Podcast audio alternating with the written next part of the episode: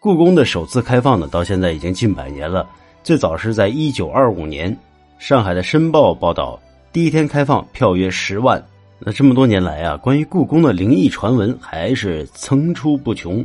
比如说，宫墙上的清代太监、无头宫女的再现，还有珍妃井的哭声，这都是怎么回事呢？咱们一起来探究这些小秘密啊！那故宫坐落着大大小小的宫殿有七十多座，房间有九千余间，是世界上现存规模最大、保存最完整的皇家宫殿之一。话说，在一九九二年那个下午，北京城乌云密布。顷刻间就下起了暴雨，当时故宫游玩的游客们是没有任何的准备，被雨淋了一个猝不及防。突然一道闪电急促而来，然后诡异的事情就发生了。只见红色的宫墙上面就出现了一堆行走的宫女儿，这些宫女身穿着各种颜色的清代的旗袍，有的拿着扇子，有的拿着手绢脚下踩着高底子的绣花鞋，行色匆匆的走过。那就像是从清朝穿越过来的一样真实。其中的一位宫女还回头看了一眼游客，这可把游客给吓坏了。有几位游客反应过来，立刻使用自己携带的相机拍下了这个场面。一九九二年那个时候的摄像设备还不是很先进，手机也很少见，就算有，它也没有拍照功能，也更没有数码相机，用的还是胶卷，像素也比较差。再加上阴雨天拍下来的照片，只能看清楚宫女们的身影，而看不到细节。事情发生之后，这些照片就被流传到网上，一些奇闻杂志也开始报道这件事儿。但是没过多久，网上的照片全部被下线给删除了。但是这件事儿呢，在当时是引起了不小的轰动，很多人都议论：这会不会是那些冤死的宫女们魂魄留在了故宫里头啊，迟迟的不肯投胎呢？就这样，故宫闹鬼的事儿是被传得沸沸扬扬。然而，诡异的事情啊，还不止这一件。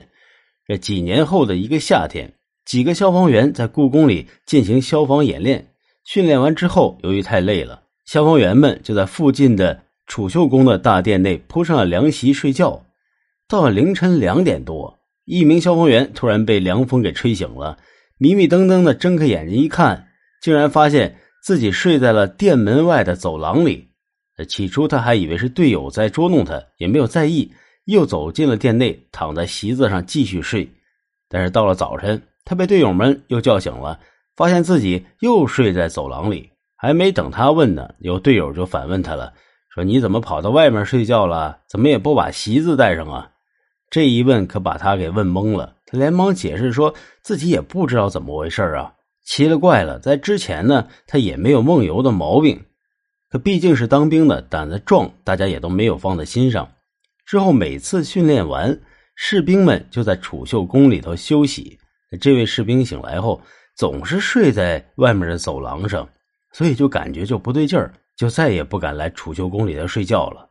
储秀宫是故宫内的停息六宫之一，明清时期后妃们住的地方。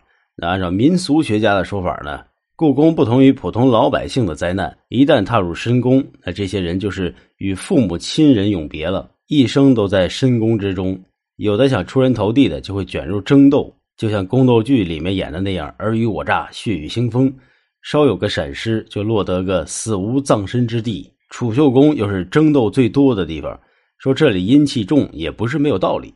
故宫另外一个诡异的地方呢，就是真景妃。光绪十五年的时候，十三岁的珍妃被选入了宫中，但是呢，她不小心得罪了慈禧。到了光绪二十六年，八国联军侵入北京城，慈禧决定携带着光绪还有其他妃子出逃。在出逃前夕，这慈禧啊就想起了当年的旧恨，不愿意带着珍妃走，但是又怕珍妃留下来遭到洋人的侮辱，愧对祖宗，于是啊就让太监打开了门前的井盖，把珍妃推入了井里。年仅是二十四岁。那一直以来啊，关于珍妃井的鬼魅传说也是数不胜数。当时的北京有这么一个故事。说是有这么一个小伙听了在宫里当差的爷爷说，当年珍妃跳井的时候，嘴里含了一颗夜明珠，这小伙就动了邪念，打扮成游客进了故宫，打算打捞这颗夜明珠。他先是偷偷的藏在珍妃井旁边的屋子里，等到了天黑再动手。不料当天晚上就下起了小雨，值班的人员也没有来巡逻，这小子就拿着准备好的工具，准备下井去打捞夜明珠。但是还没等他打开井盖突然就觉得一阵凉风扑面而来，只见一道白色的光从对面的红墙中散了出来。这小偷还以为是被人发现了，这猛地一看，这不对劲儿啊！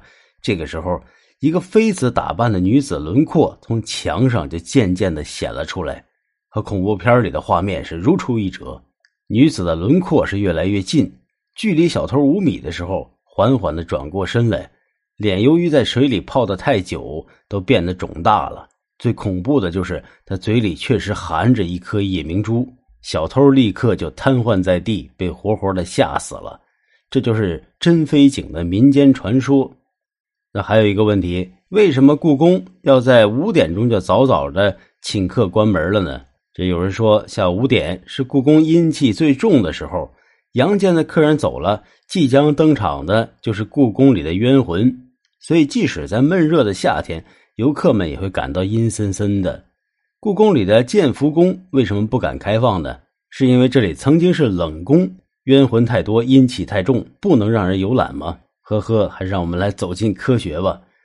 呃，科学对于宫墙鬼影的事儿做出了解释。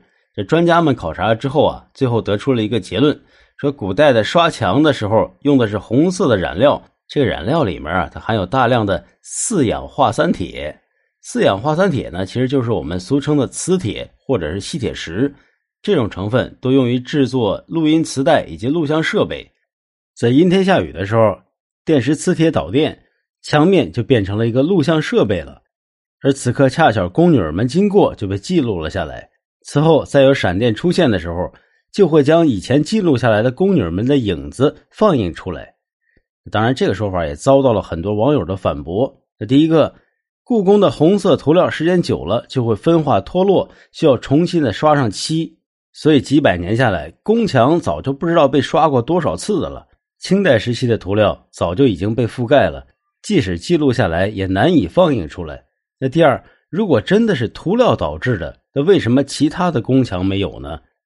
又为什么其他下雨的时候不出现呢？这是很难解释的。那另外，关于故宫为何五点关门，其实并非是因为闹鬼。而是源自于一起盗窃案。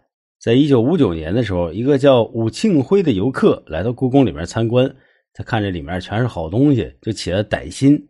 同年的八月十五号的下午，这货呢就藏在了一个卫生间里。天黑了之后，工作人员都离开了珍宝馆，他就破门潜入了养心殿，盗走了八页金册以及五把古金刀。虽然说武清辉早已经落网了。但是这件事情之后，故宫更加的重视安保和文物保护，就规定每天下午五点就准时的关门，晚上也不再对外开放了。